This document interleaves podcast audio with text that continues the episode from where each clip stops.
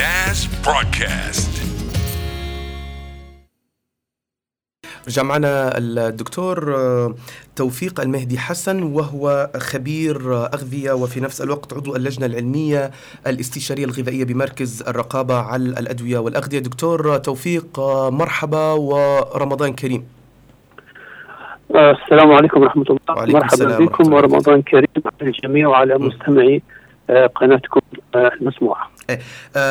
نحن آم، أنا اسمي محمد من راديو ناس 104.5 وربما يعني أول ما نبدأ به التحذير اللي أطلقته منظمة الغذاء العالمي. آه، حذرت من وقوع كارثة جراء فيروس كورونا أوضحت الوكالة الدولية للأمم المتحدة أن عدد الأشخاص الذين يعانون بشدة من الجوع يمكن أن يتضاعف بسبب وباء كورونا ليبلغ أكثر من 250 مليون في نهاية 2020 مشيرة مشيرة إلى حدث آه، خطر آه، حدوث كارثة آه، كارثة آه، عفوا آه، عالمية آه، وفي نفس الوقت وزارة الاقتصاد في ليبيا كانت تقدم في تطمينات متعلقة بالمخزون الغذائي والدوائي للدولة الليبية هل ترى بالفعل بأن ليبيا تملك مخزون جيد أو استراتيجي فيما يتعلق في حالة الانغلاق الكبير اللي تحدث في دول العالم؟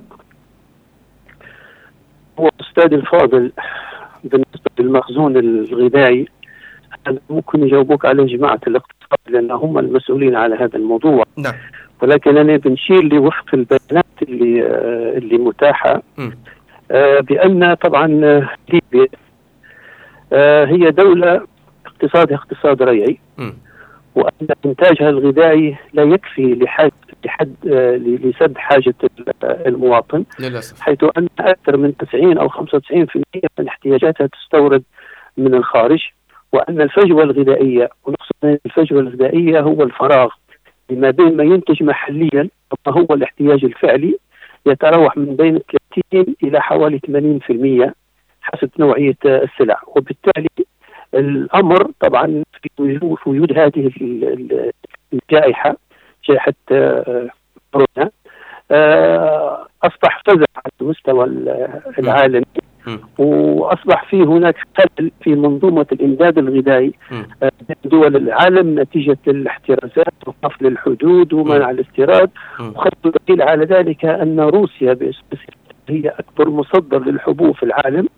آه، قد اصدرت قرار أخيرا بوقف وقف تصدير القمح إلى الدول وهذا سيترتب عليه أن من من الدول خاصة تعتبر موردين رئيسيين للحبوب حينافسوا على الكميات ال- المحدودة وبالتالي حتمنع الدول الاقتصاديه مم. زي جيد ليبيا من ان تحصل على حاجتها. جي جيد واضح بس دكتور يعني ماذا يعني أن الأمم المتحدة تتحدث عن كارثة إنسانية؟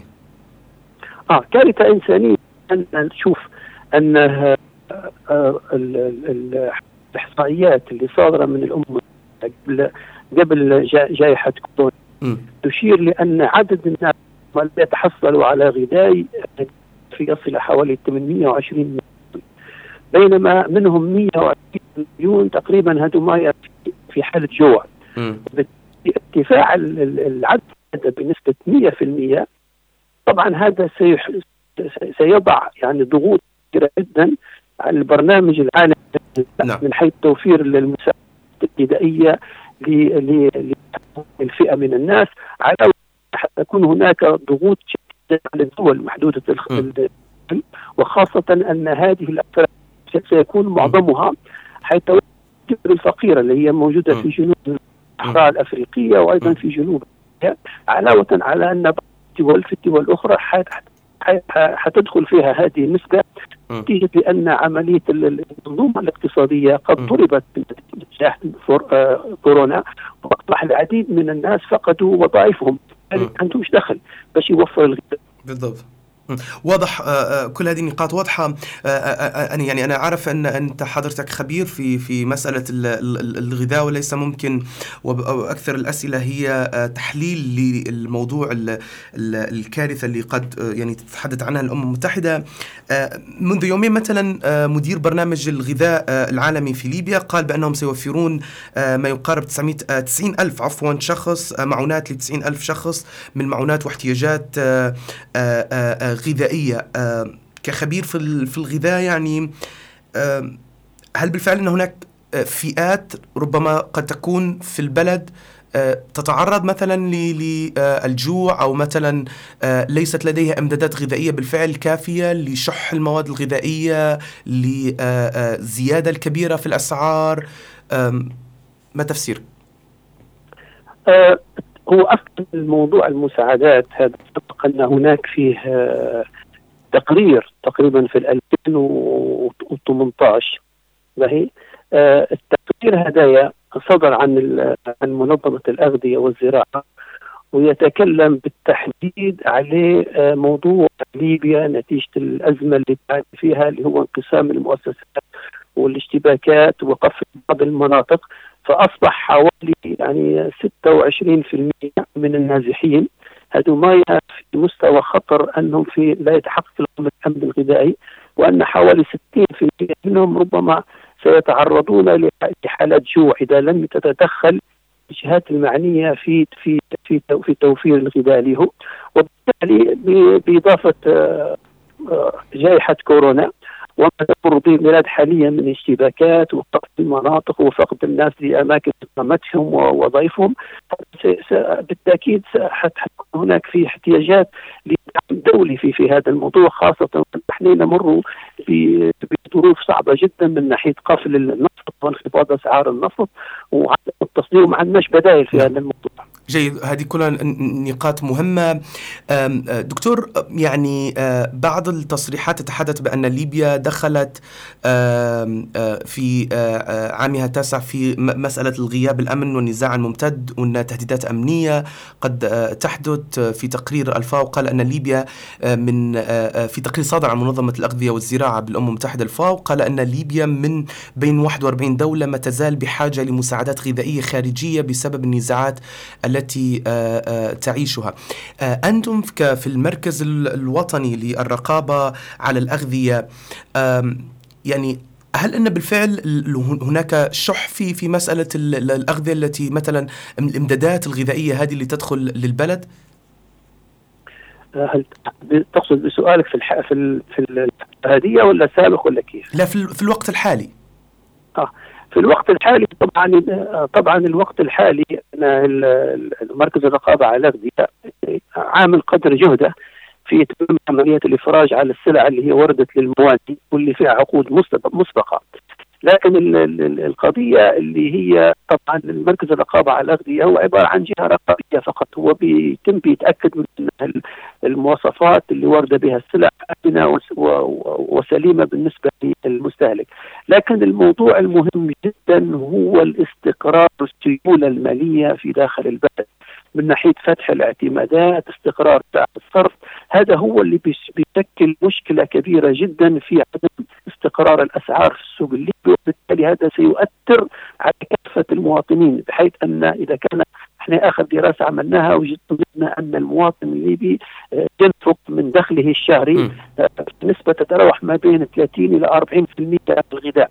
فنتوقع فيها ارتفاع المفرط في الأسعار في هذه الأيام اللي مرت بها آه هذا سيضع ضغط على على المواطن الليبي بأن يزيد من الإنفاق نتاعه من نسبة دخله وبهذا سيصبح أن في حاجة ماسه لتلبية بقية الاحتياجات. لأن أنت عارف أن أن مؤشرات الفقر هي يسموها ثلاثية الأبعاد أو متعددة الأبعاد اللي هي تشمل التعليم تشمل تشمل الصحة وتشمل الوضع الاجتماعي أو المعيشة اللي بيعيشها الإنسان.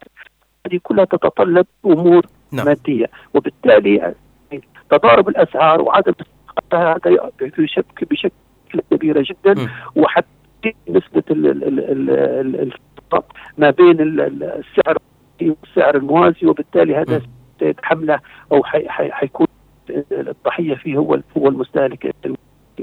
نعم واضح ولكن أنا يعني ما زال عندي الكثير ممكن من الأسئلة بس لكن يعني حنختصر بسؤال أخير هو يعني المتحدث باسم برنامج الغذاء العالمي كان يتحدث عن إن هناك انعدام للأمن الغذائي في ليبيا ولا زال يشكل تحديا بسبب تعطل السوق وانخفاض عملية إنتاج السلع في ليبيا، السلع الغذائية في ليبيا. ما يعني ذلك؟ هو أول هو مفهوم الأمن الغذائي حتى أن يعني أنت ك... سامحني دكتور أنت كخبير هل هل إن بالفعل ليبيا تعيش حالة انعدام في الأمن الغذائي؟ إيه لحظة بس الأمن الغذائي ماذا يعني الأمن الغذائي؟ إيه؟ يعني الأمن الغذائي يعني أن توفر الغذاء وفي إمكانية يتحصل عليه وأن يكون في. إحنا في تضارب المالية هذه أصبح أن الإنسان أكيد حيكون مهدد بالأمن لأن الأسعار هي الشرائيه اللي بتأثر في القوه الشرائيه بالنسبة للفرد وبالتالي ممكن يكون موجود متوفر في السوق لكن هو المنخفض أو عدم مثلا ثبات في في حينها يبقى غير قادر على الحصول عليها وهذا ما حدث في السنوات الكثيره الماضية لما صار في فجوة كبيرة بين السعر الرسمي وسعر السوق الموازي. اصبح الكثير من العائلات قد قللت من عملية استهلاكها بل أصبحت لا تبحث عن النوع ولكن تبحث عن حمى يسد رمقها فقط.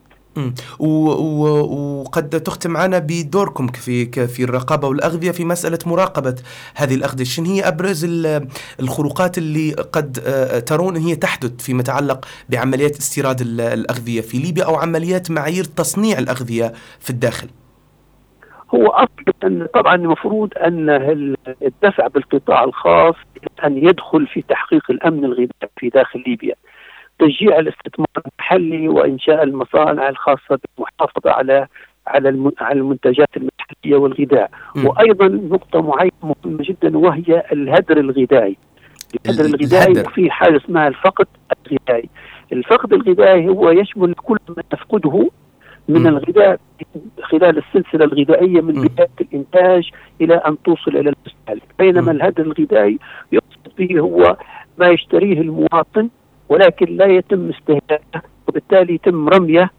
وبالتالي هذا بيعتبر فقط. إحنا في دراسة عملناها أخيرا أن قيمة الهدر الغذائي تصل لحوالي 166 مليون دولار ليبي.